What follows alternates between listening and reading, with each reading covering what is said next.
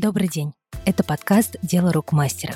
Мы встречаемся раз в 2 недели, чтобы знакомиться с честными историями владельцев салонов, лидеров мнений, бьюти-экспертов, настоящих мастеров своего дела. В финале каждой истории вас будет ждать список книг, фильмов и интервью, которые повлияли на наших героев. Обязательно слушайте до конца. А в начале розыгрыши приятных подарков от бренда L'Oréal Professionnel, вместе с которым мы делаем этот подкаст. Меня зовут Виктория Малахова, я журналист, и я буду вашим проводником в этих диалогах о красоте, силе, страхах и вдохновении. Наш новый гость – Константин Кочегов. Константин Кочегов, стилист по волосам, рукам которого доверяют Светлана Лобода, Вера Брежнева, Наталья Водянова, Ульяна Сергеенко и другие. Образы на обложках всего российского глянца, от Vogue до Harper's Bazaar, тоже его работа. Как устанавливать стоимость на свои услуги? В чем особенность коммуникации с большой командой на съемках и со звездными клиентами? Как тренировать свой вкус и насмотренность? Нужно ли выбирать между творчеством и коммерцией? Про это наш разговор. Приятного прослушивания.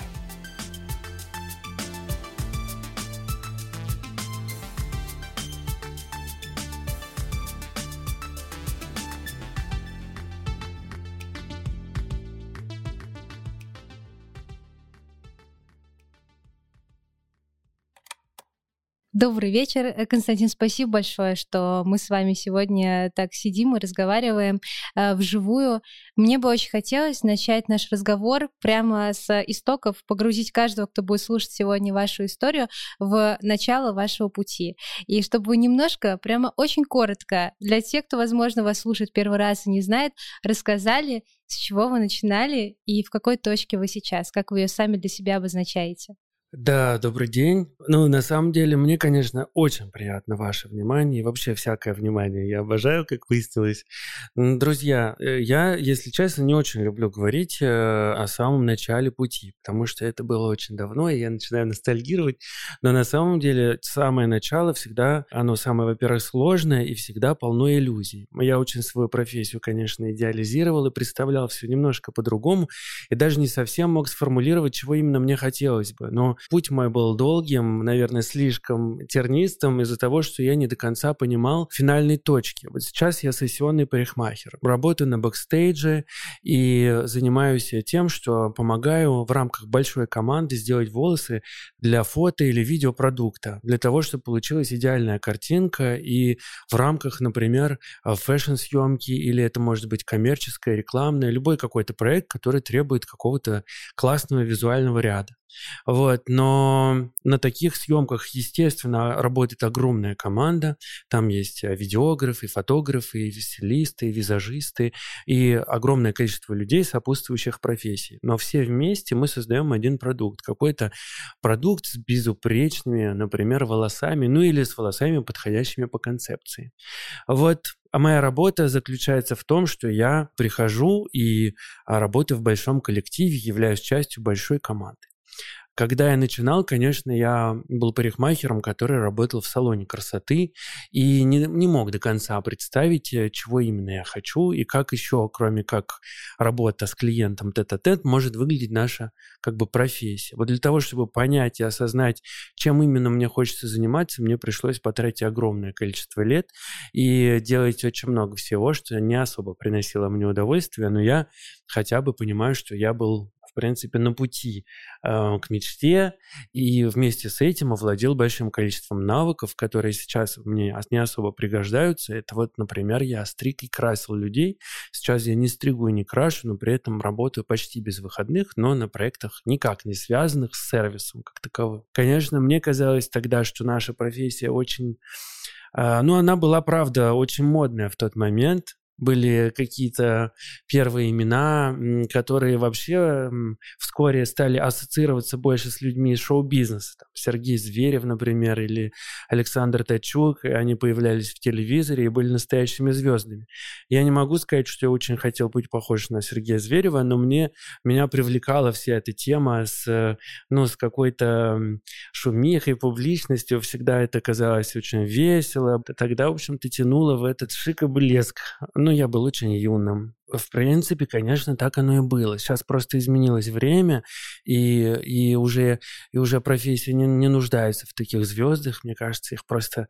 Они есть, но они все очень такие локальные, специальные. В общем-то, есть лидеры индустрии, которых любят и уважают, но при этом они не имеют такого звездного, что ли, флера. Все немножечко по-другому, но я думаю, что вы это понимаете.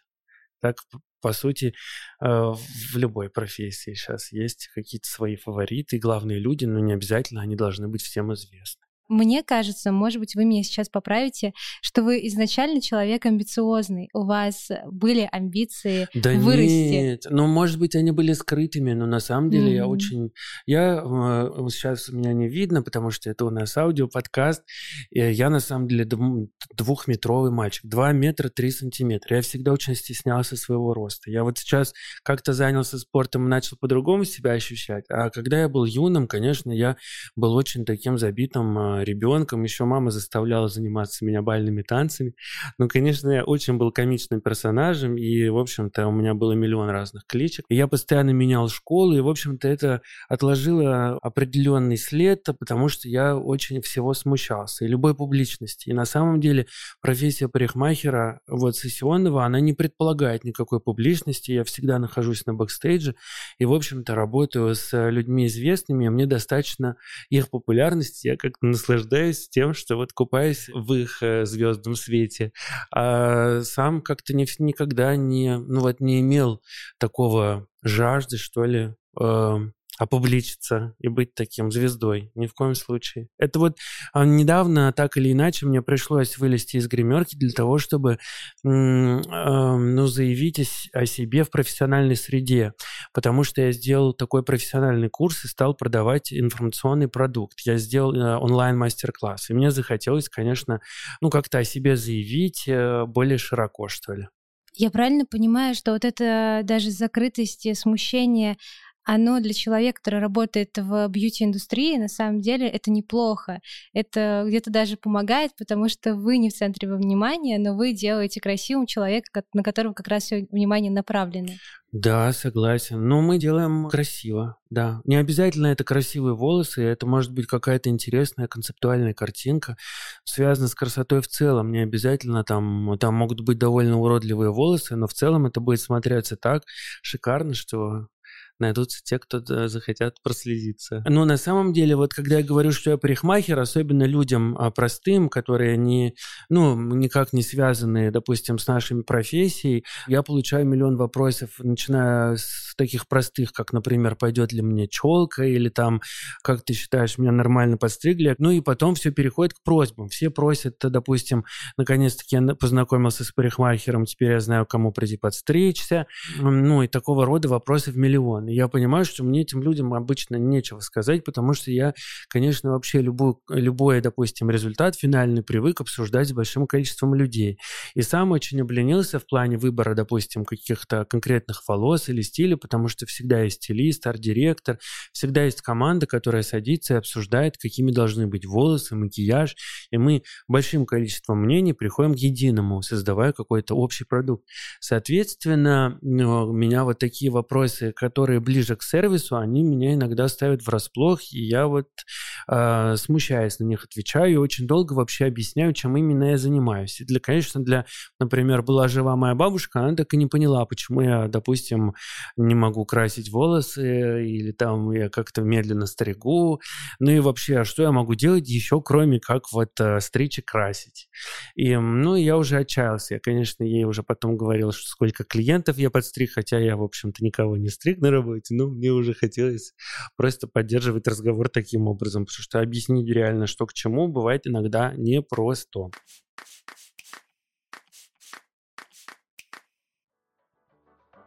Этот небольшой перерыв в нашем разговоре посвящен розыгрышу. Вместе с брендом L'Oréal Professionnel мы разыгрываем набор продуктов-бестселлеров, целую коробку средств от шампуней до масок и стайлинга. Поделитесь подкастом у себя в сторис Instagram. Обязательно отметьте аккаунт L'Oréal Pro Education Russia. Ссылку на него можно найти в описании этого выпуска. Команда подкаста выберет понравившийся отзыв и подарит этот набор. Все подробности ищите в описании этого подкаста.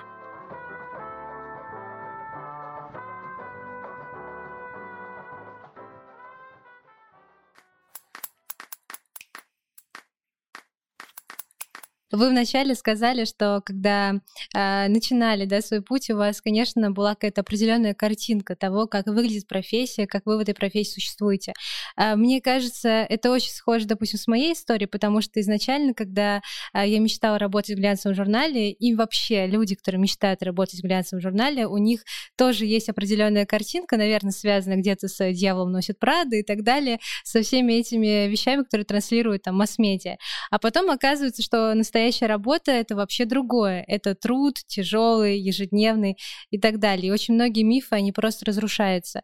У вас были какие-то определенные мифы, которые прям конкретно вы можете назвать, которые у вас были насчет этой профессии и которые постепенно отошли на второй план? Так или иначе, мы всегда все очень приукрашаем в своих фантазиях и часто идеализируем. Но на самом деле, а что? В «Дьявол носит Прада», в принципе, очень картинка, она просто очень красивая, но плюс-минус большинство из того, что есть в фильме, есть и в жизни реальной. Но, честно сказать, в моей профессии, конечно... Ну, я когда начинал, я часто спрашивал у модели, например, как тебе такая прическа. И сейчас я уже этого не делаю, потому что я знаю, что модели, как правило, все равно. Она села, и ей хочется, чтобы поскорее этот день закончился, и она уже представляет, как она все это себя снимает. Ну и, в принципе, и главное, чтобы было не больно, волосы были на месте, и, ну, и все такое. В общем, конечно, за редким исключением, когда мы все в каком-то кураже профессиональном и фантастически работаем, отдаваясь там и кайфуя от каждой секунды, проведенной вместе. Но такое бывает нечасто, да. Но вот если бы я снимал фильм про свою профессию или хотел бы показать ее, ну вот, о простому обывателю, скорее всего, я бы тоже показывал какие-то самые яркие бэкстейджи, работы с супермоделями или с какими-то известными людьми, певицами, когда мы готовим какие-то клипы или делаем что-то фантастическое, то, что производит, ну, впечатление на простого человека. Конечно, я бы не показывал, как мы 3 часа там на какой-нибудь примерке все вместе, включая парикмахера и визажиста, зачем-то обсуждаем длину рукава у модели, которая будет там держать чайник в руке, вот, но для какой-то рекламы, я не знаю, там... какого-то бренда, не имеющего к красоте отношения. Но понятно, что любая реклама, она так или иначе включает в себя труд парикмахера в том числе. И вот на самом деле очень много всего скучного в нашей профессии, связанного в первую очередь с ожиданием, когда мы ждем, пока там главный редактор утвердит картинку, например. Я помню времена, когда приходилось по несколько часов просто ждать, когда главный редактор выйдет с спектакля в Большом театре и скажет там, ну, не вау, но окей. Вот. И мы такие все, черт возьми. Знаешь, но на самом деле очень часто бывали какие-то моменты, когда ты думаешь, блин, я трачу день непонятно на что, потому что ты утром приходишь с огромным чемоданом, 2 ассистентами, полной палитрой волос разных цветов, допустим, приготовленных заранее. В итоге мочишь волосы и... тебя просят положить их на там правое плечо, потому что слева красивая подвеска в ухе. Вот, и весь день ты занимаешься тем, что просто перекладываешь мокрые волосы с плеча на плечо, несмотря на то, что готовился к чему-то серьезному, и там... Ну, стилист решил так, нужны минималистичные волосы, да, должно быть что-то очень скромное, вот мокрые волосы тренд, поэтому будем делать так, Костя, типа, извини. Ну и, соответственно, все эту идею поддержали, и несмотря на то, что я, может быть, хочу сделать волосы другие, я все равно буду прислушиваться к мнению большинства. Ну и в итоге, как правило, я доволен результатом так же, как и все, и, может быть, у нас получилось супер красиво, но просто, допустим, я потратил на работу непосредственно свою минут 40, а потом в течение там всего дня я просто занимаюсь тем, что слежу за тем, чтобы поддерживать изначально вот эти вот волосы красивые, которые были сделаны мной в самом начале. Вот, это скучновато. Ну и потом, конечно, мы всегда идеализируем каких-то людей, мы всегда просто обожествляем некоторых персонажей, и потом нам приходится столкнуться с тем, что это обычные люди, которые на самом деле часто имеют скверный характер или не имеют характера вовсе, и, в общем-то, каждому приходится так или иначе адаптироваться. Ну и работа в команде — это всегда компромиссы, это всегда какой-то... Это не всегда связано с творчеством. Многие трудности связаны с тем, что нам приходится как-то договариваться или отстаивать свою позицию, и бывают битвы интересов. А очень часто все просто ищут, на кого бы переложить ответственность. Если вдруг что-то не так получилось, то бывает виноват ты, хотя, может быть, это и не так. Ну, в общем, миллион всего. А что для вас хуже, когда у человека скверный характер или нет характера вовсе? Ну, лучше скверный. Но нет, на самом деле, какой каверзный вопрос. Но, наверное, главное, чтобы характер был у меня, честно говоря. Я понимаю, что иногда бороться с чем-то дурным характером бывает просто лишнее потраченное время. Вот. А когда ты можешь ситуацию взять в свои руки, то это мне больше нравится. Вы ассистировали много. И ассистирование — это учеба.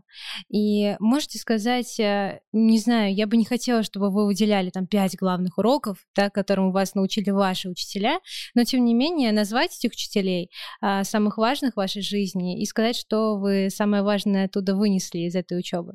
Ой, слушайте, на самом деле это очень сложно так выделять. Иногда смотришь просто на коллегу, который работает за соседним креслом, и видишь что-то, что обязательно тебе, кажется, очень таким любопытным. Ты это дорабатываешь, потом интерпретируешь и по-своему за ним повторяешь. Но есть, конечно, люди, которым хочется подражать, на которых очень хочется походить в профессиональном смысле.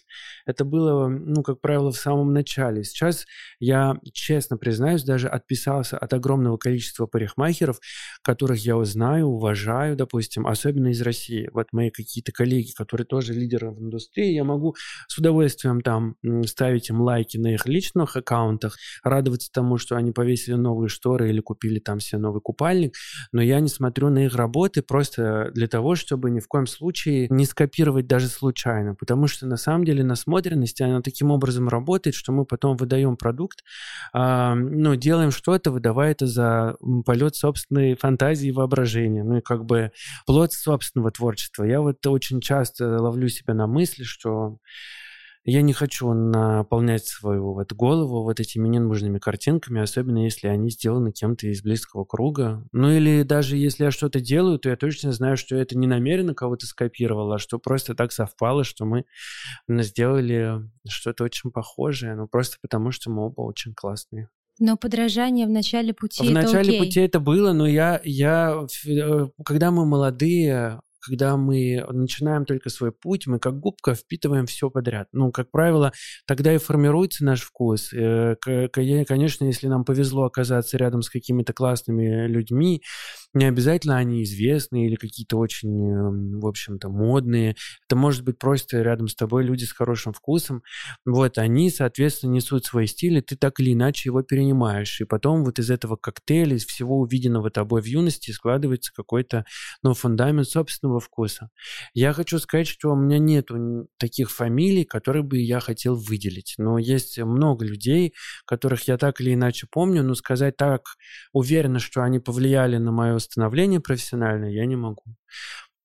И понятное дело, что я чаще даже стараюсь смотреть на каких-то звезд, там, типа Орландо Пита или там Гвидо, те, кто давно сделали себе имя, и по их старым работам ориентироваться, просто понимая, они как лакмусовая бумажка, по ним можно ориентироваться, хорошо это или плохо.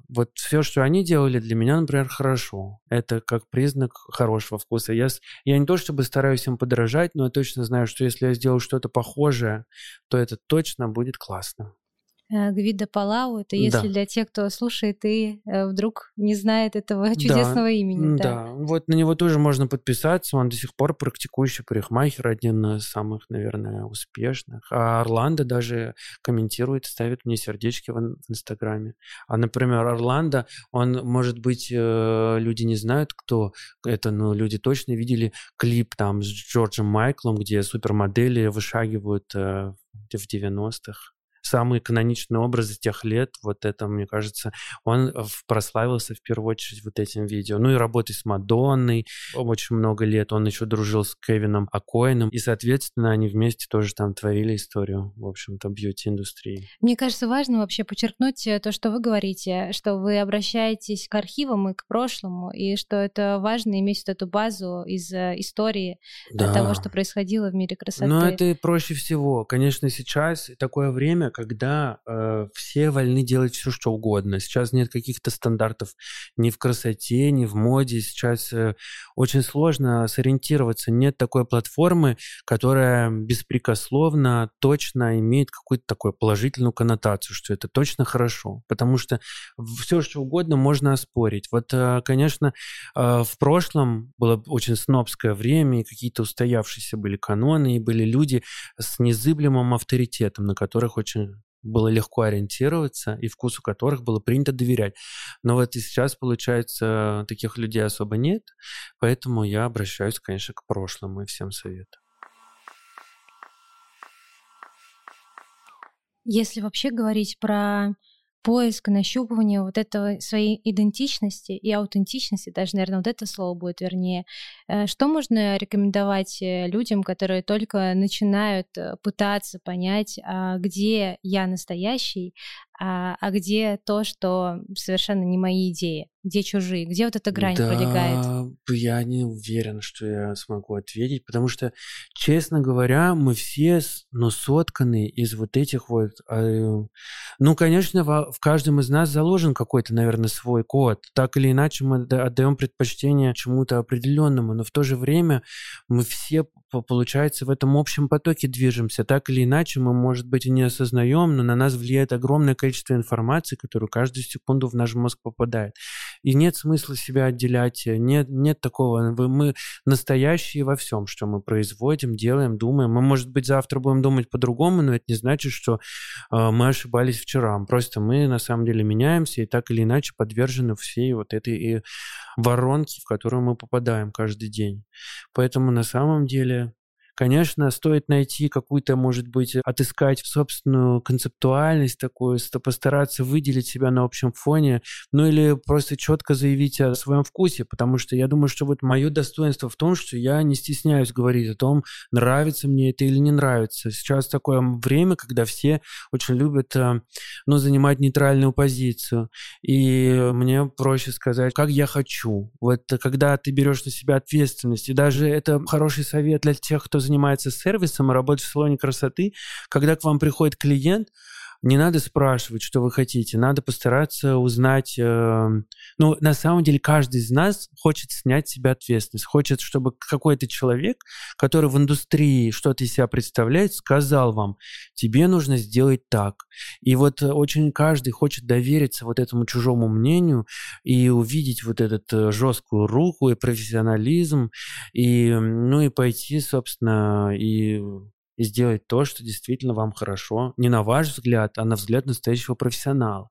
Вот, и, конечно, я стараюсь быть тем человеком, который скажет, какие волосы подойдут к этому платью, какие волосы подойдут вообще в этой концепции, к этой картинке, и так далее. А сколько времени, если так можно вернуться назад и вспомнить, сколько времени вы были в профессии, когда вы поняли, что вообще-то вы можете очень твердо говорить, мне это нравится, а мне это нет, потому что, мне кажется, даже речь не про просто наличие вкуса, который у вас есть, да, безусловно, а еще и, правда, те личные границы и осознание, кто я, опыт, уверенность в себе и так далее. Честно сказать, я не помню этот возраст, но я просто... Эта уверенность приходит, конечно, не сразу. И я понимаю, что всегда очень легко сверяться. Дело в том, что я, опять же, напомню, что я работаю со стилистом всегда, и если я понимаю, что это нравится не только мне, но и всей команде, людям, к которым я отношусь с уважением и которые для меня являются авторитетными,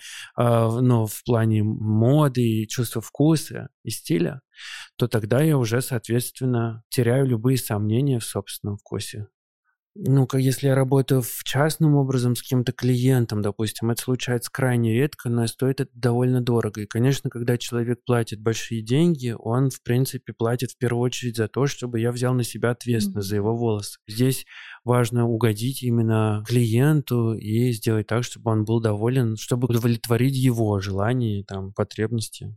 как человеку, который работает в творческой, безусловно, профессии, насколько вам важен отклик и обратная связь постоянная на каждую работу? Ну, я могу кокетничать и говорить, что мне не очень это важно. Если честно. Ну, конечно, это важно. Но любому человеку, даже не обязательно творческому, важна какая-то, положительная оценка. А кому-то важно внимание. Я хочу сказать, что люблю критику, в принципе, но, допустим, когда мне мама говорит, что волосы так себе, то я на это реагирую негативно. Почему-то всегда я говорю: мамуль, ты должна меня поддерживать бесконечно во всем, даже если тебе что-то не нравится.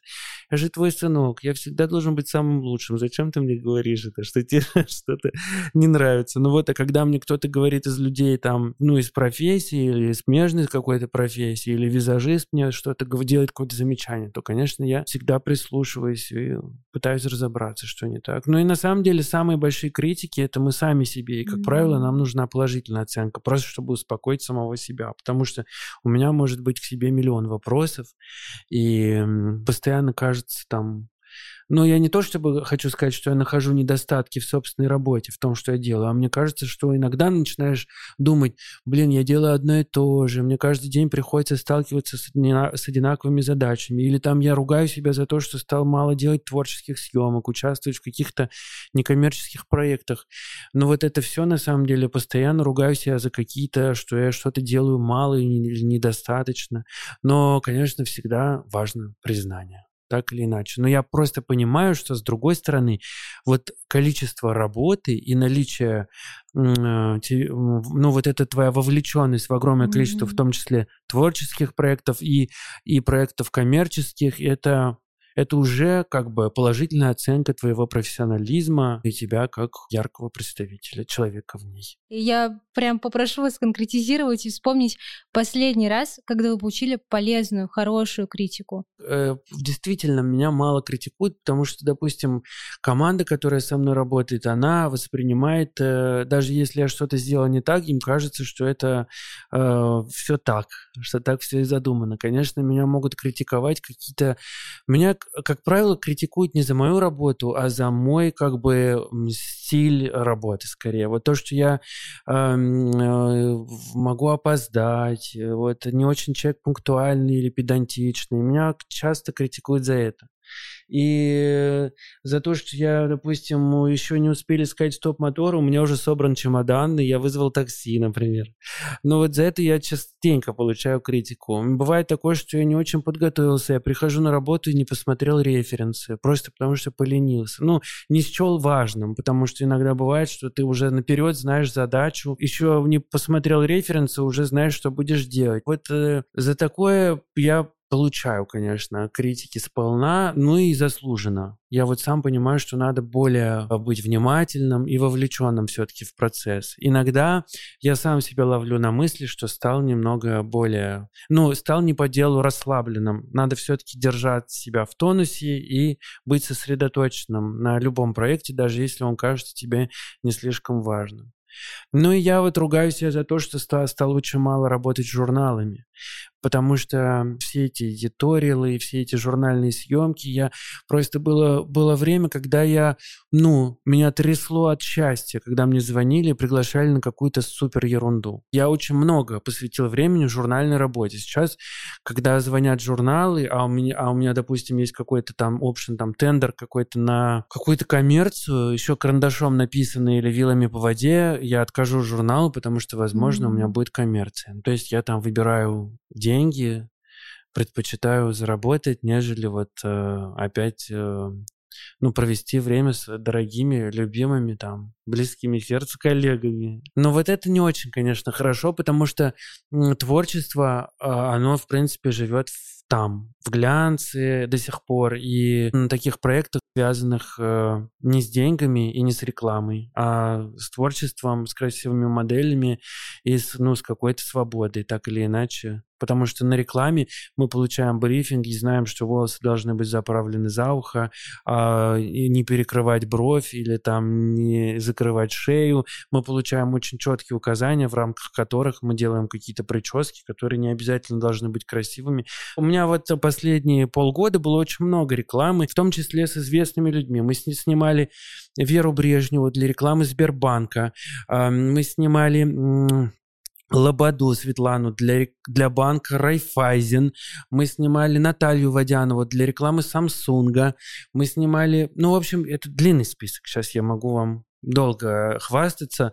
Но я работаю с этими людьми на каких-то других проектах. Это всегда очень красивые проекты. Мы снимаем, допустим, Веру для ее бренда. Там всегда будут нежные, красивые волосы. Мы снимаем там Светлану Лободу для клипа. Там всегда будет супер-вау. Мы позволяем себе очень много творчества. И это всегда... что это классное, манка, что обязательно зацепит взгляд зрителя. И, в общем, это вау. С Натальей Водяновой тоже огромное количество проектов, где ты смотришь на бьюти, в том числе, в одну из... ты всегда разглядываешь и волосы, и красоту, и все в целом. Но когда ты работаешь на рекламе, ты всегда, в общем, делаешь что-то такое, что точно будет не пушиться, чтобы видно было наушники, чтобы ни в коем случае там она не перекрывала что-нибудь важное, там, что должно быть в кадре вместе с ней. И поэтому, в общем, когда ты в эти рамки себя засовываешь, то, как правило, получается не самый красивый результат, увы. Просто я назвал именно очень красивых женщин, просто их собственная красота, она спасает положение всегда. А есть какой-то бренд, с которым вы бы хотели сделать очень крутой проект, именно сотрудничество коммерческое? Почему спрашиваю? Я буквально недавно изучала какой-то репорт, отчет по самым крутым коллаборациям в мире моды и красоты. Там Трэвис Скотт с какой-то компьютерной игрой, они сделали что-то невероятное. Луи Виттон создали, опять же, для компьютерной игры костюмы, и это выглядит очень круто и здорово, и видно, что там, конечно, команда творила без рамок в свободном плавании. Вот у вас есть какой-то бренд, с которым вы видите очень красивую историю? Компьютерная игра, допустим, меня вообще эта идея никак не возбуждает, хотя я понимаю, что, наверное, это очень тренд и модно делать что-то такое диджитал. Конечно, я на самом деле люблю что-то очень такое физическое. Если говорить на чистоту, то вот я обожаю сам какие-то канонические образы из реклам бьюти, всяких, допустим, парфюма. Парфюм, он вообще всегда очень сложен и интересен тем, что мы должны аромат передать визуальным рядом. И, соответственно, картинка, она имеет решающий момент. Захочется человеку понюхать, почувствовать, попробовать, услышать этот аромат или нет. И вообще визуальный ряд, он очень часто действительно влияет на наше сознание колоссальным просто образом. И вот духи, любой парфюм, это то, что провоцирует человека на определенную такую эмоционально-ассоциативную цепочку, когда мы понимаем примерно, о чем речь, то есть мы можем почувствовать аромат, не имея этого аромата поблизости, просто мы представляем себе, и как именно пахнет. И даже не зная пирамиду нот, по факту. Да. Ну и, соответственно, любопытно, конечно, создавать подобные какие-то картинки и, или видео, которые именно будут провоцировать фантазию людей, даже несмотря на то, что, возможно, они этого не хотят. Они все равно их мозг будет работать таким образом, что они начнут фантазировать и погружаться неосознанно. Я спрошу про работу в команде, потому что это, наверное, тоже разрушение одной из иллюзий людей, которые мечтают стать звездами в какой-то профессии, что по факту им придется работать с большим количеством людей, когда вы вместе создаете один конечный продукт.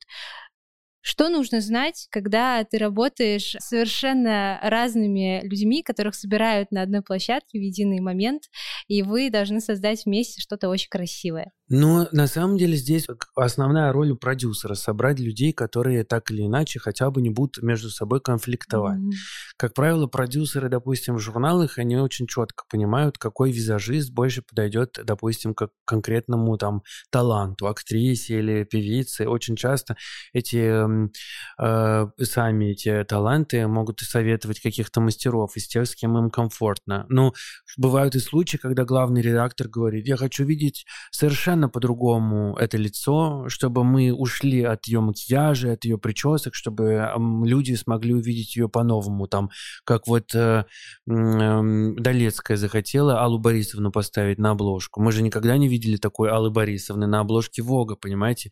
И с ней работали другие визажисты, не те, к которым привыкла, например, Алла Борисовна. Вспомнил, конечно, я историю. Сейчас все узнают, сколько мне лет. Но на самом деле, что это очень яркая история. Потом бывает такое, что мы приходим на все равно на площадку, так или иначе, уже готовы к тому, с кем нам придется встретиться. Бывает международная команда с вовлечением, допустим, фотографа иностранца, его каких-то ассистентов. Ну и я это говорю к чему? Мы все в целом так или иначе приходим уже...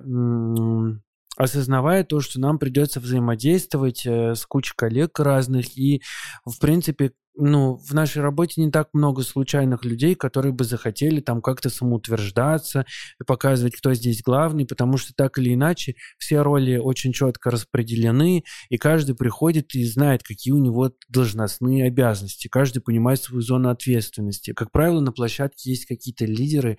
Чаще всего в модной съемке это стилист, а в какой-то съемке каких-то талантов, например, это арт-директор или главный редактор. Но так или иначе есть тот, кто выступает как бы, не заказчиком, а человеком, который ответственен за все, за финальный продукт, который раздает рекомендации, или генерирует идеи. На творческих съемках так или иначе все равно вы заранее продумываете финальный результат. Конечно, когда я прихожу на съемки, я в первую очередь рассчитываю на то, что стилист поможет мне с выбором прически. И если у меня, допустим, нет каких-то собственных идей, то визажист тоже может мне помочь их там накидать или скажет, вот посмотри, допустим, вот эти картинки. Может быть, такими сделаем волосы, потому что я планирую делать такую стрелку, соответственно, ты можешь делать вот такие, допустим, такую волну.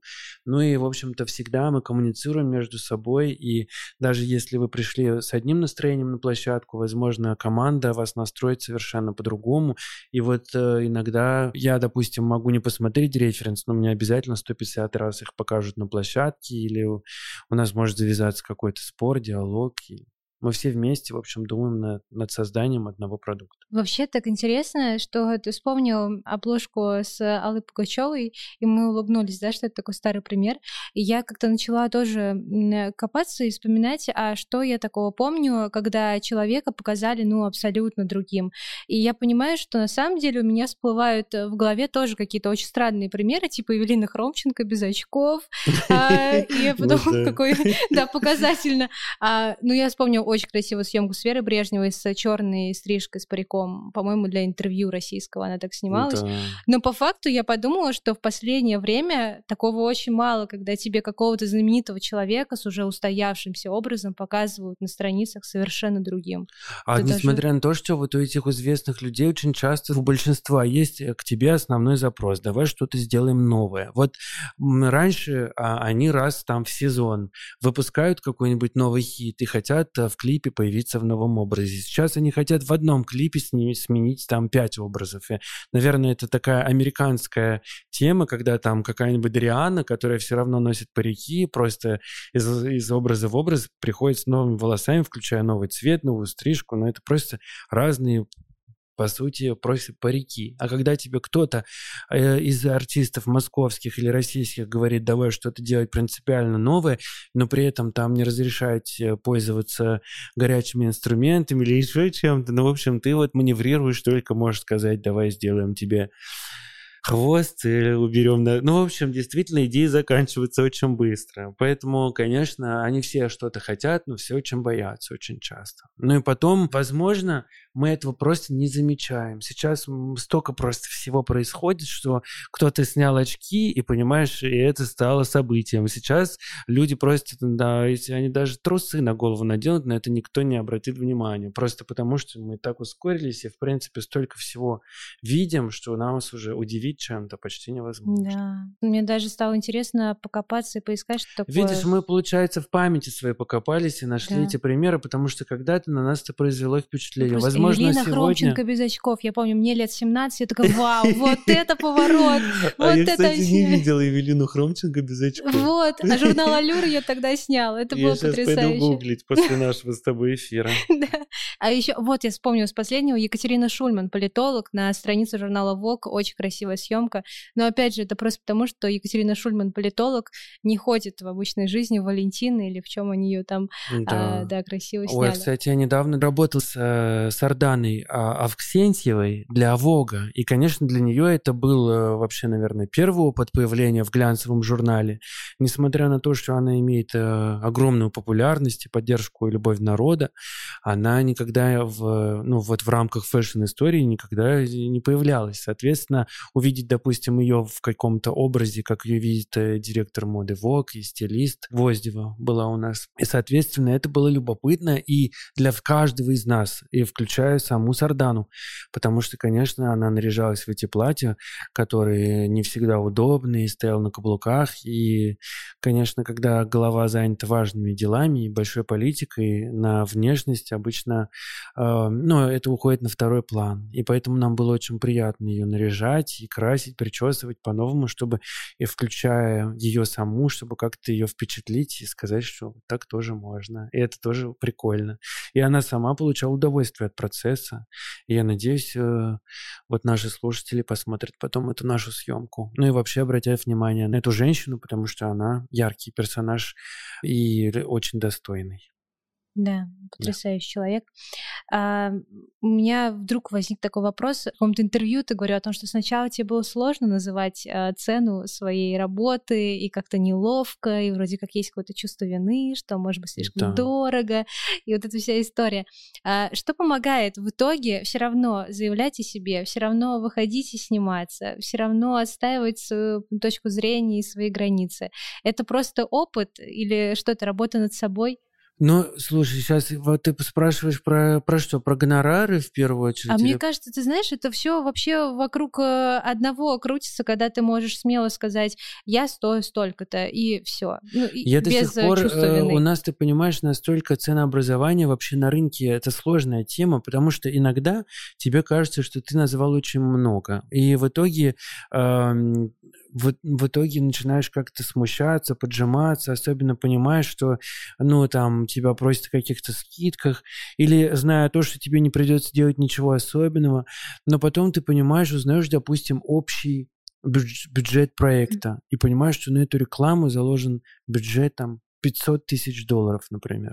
И уже твой какой-то гонорар, но кажется, что ты вообще ничего не попросил, практически бесплатно отработал. Хотя, возможно, волосы имеют какую-то ключевую роль в этом всем. И я просто понимаю, что иногда я прошу какие-то деньги, прихожу случайно, допустим, передо мной оказалась смета, я подписывал смету. Тогда был такой момент, тогда еще как-то... Сейчас уже такого нет, однажды со мной это случилось, и я это запомнил на всю жизнь. Когда я помню, что была общая смета на день, и я смотрю на эти суммы, там были цифры, но какой-то неосторожный продюсерский ход, понимаешь? И я, в общем, расписывался в этой общей смете и обратил внимание, что я стою в 2 раза дешевле, чем рельсы для крана. Когда камера едет по рельсам, чтобы зумить, на волосы наезжать. И я думаю, черт возьми, мы снимаем рекламу шампуня, здесь мои руки главные на площадке, и я стою в 2 раза дешевле, чем рельсы, которые, кстати, не пригодились. То есть их взяли, боже. И, конечно, вот после таких случаев ты уже начинаешь себя ценить чуть-чуть иначе. Я пытаюсь не смеяться в микрофон. Да можно смеяться, я думаю, а то подумаешь, что мы очень, серьезно об этом говорим. И, конечно, хочется в итоге быть таким мастером, который будет точно, как минимум не дешевле, чем рельсы, понимаешь, арендованные на площадке стоить. Я просто знаю, что подкаст будут слушать в том числе те, кто работают в бьюти-индустрии, те, кто строит карьеру. Есть какая-то рекомендация, как рассчитать вот эту цену свою? Сколько ты стоишь? Как это понять? Надо ориентироваться на рынок. Конечно, если вы на рынок только пришли, то популярным парикмахером вы сможете стать за счет демпинга, то есть быть просто недорогим специалистом. Не надо рваться сразу, гнаться за большими гонорарами. Если вы считаете себя талантливым человеком, способным, то вы делаете услуги, и продаете свой профессионализм по низкой цене. Тогда, соответственно, с вами будет интересно работать. С вами захочет сотрудничать огромное количество людей, которые экономят, потому что сейчас очень много есть тех, кто пытается сэкономить на нашем брате. Очень часто бывает такое, что выбирают даже не того, кто лучше, а того, кто дешевле, как из рекламы порошок Дося. Зачем платить в 2 раза больше? Да. Пятно отстиралось одинаково. И, конечно, когда тебя приглашают на рекламную съемку, где нужны прямые волосы, заправленные за уши, зачем платить Кочегову 150-200 тысяч, когда можно пригласить его ассистента, он сделает то же самое, казалось бы. Но все равно платит мне, конечно, но я рекомендую недальновидно рекомендую низкими ценами заходить на рынок, чтобы о себе заявить, как о человеке способном и недорогом. А потом уже начнете поднимать. И что касается цен, честно говоря, я их не знаю. Я просто понял, сейчас мои цены, они балансируют, я ориентируюсь все равно на проект так или иначе, но есть цены, ниже которых я не отпускаюсь точно, несмотря на то, что у меня может быть выходной день, но я уже просто считаю неэтичным, просто из-за того, что у меня много свободного времени, и такого все равно не бывает, что мне нечем занять свое время, но стараюсь все равно держаться планки, ниже которой не отпускаюсь, просто чтобы не... На тесном рынке не было ни у кого вопросов, почему он с тобой работает по такой цене, а со мной по другой. Последний вопрос мы задаем всем героям этого подкаста. Давай. Что для тебя красота? Ой, ты знаешь, первое, что приходит ко мне в голову, когда ты говоришь красота, это либо природа, либо красивое, вообще все, что связано с органикой. Допустим, красота человеческого тела, включая волосы, глаза, ресницы, это все красота. Независимо от того, молодое это тело или взрослое, допустим, природа, красота, конечно... Но связано в первую очередь с тем, что создал Господь Бог. Все остальное уже приходит во вторую очередь ко мне в голову. Красота — это, в общем, то, что сделано природой. Красивый ответ. Спасибо большое. Мне было очень приятно. Мне даже показалось, что как-то все слишком быстро пролетело. Тем не менее. На самом деле было, правда, очень интересно. И очень приятно, что я говорил с тобой, потому что ты непосредственное отношение имеешь и к бьюти, и сама работала в модных журналах, и до сих пор так или иначе с этим связано. Поэтому мне твои вопросы очень понравились. И во взгляде читалось, что ты понимаешь, о чем я говорю. Так что, друзья, если вам будет что-то непонятное, я извиняюсь, потому что я говорил с человеком, который в теме.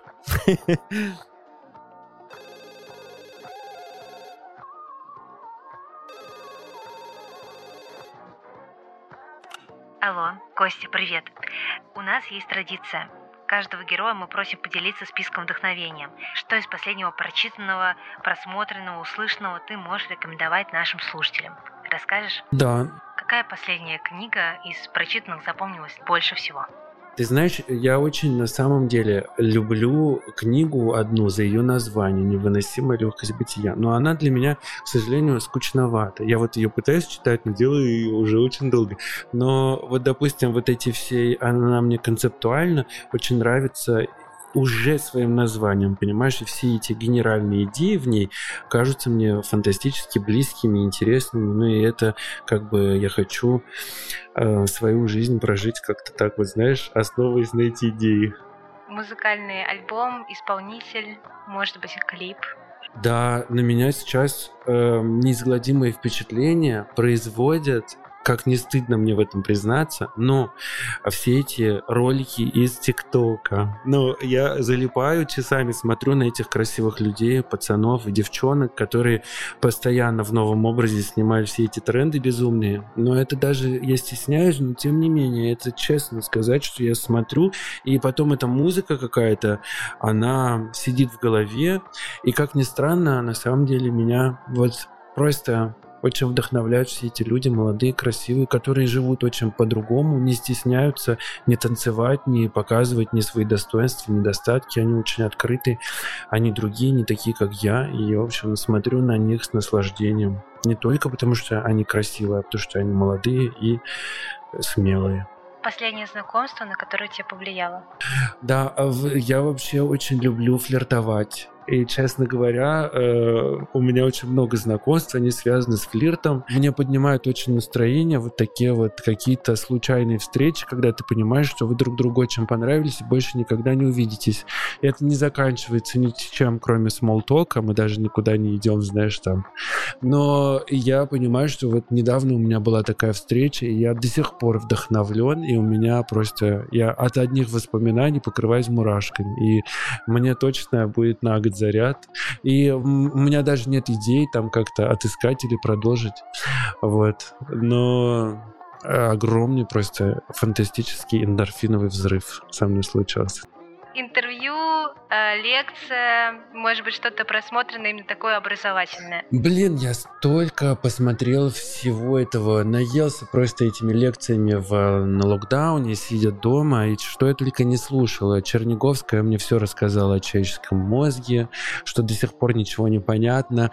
Потом моей любимой лекцией стало то, что... Она называется как-то «Все только начинается» или «А дальше-то что?» Там про людей, которые испытывают кризис 35-летний. Среднего возраста. Вот. Ну, кстати, было любопытно. Я послушал только бесплатную часть, все стало очень понятно. Рекомендую всем, да. Там говорится о том, что жизнь продолжается, даже несмотря на то, что вы как бы выполнили уже свою жизненную программу до 30 лет, а все остальное уже как бы доработки. Так живите, расслабляйтесь, ни о чем не думайте, получайте удовольствие от всего. Ну, а профессиональные всякие... А ты знаешь, я на самом деле немного остыл к профессиональным всем этим ивентам. Я очень выборочно слушаю, в общем, какие-то лекции профессиональные. Но иногда, наоборот, в поисках. Вот я очень радуюсь. Орландо Пита, например, он сделал YouTube-канал свой и показывает какие-то свои канонические прически, которые делал на шоу разных лет. Ну, рассказывает, как он это делал. Поэтому своим коллегам рекомендую на Орландо Питу в YouTube подписаться. Потому что это бесплатно, ничего вам не стоит, а шанс вдохновиться 100%. Спасибо.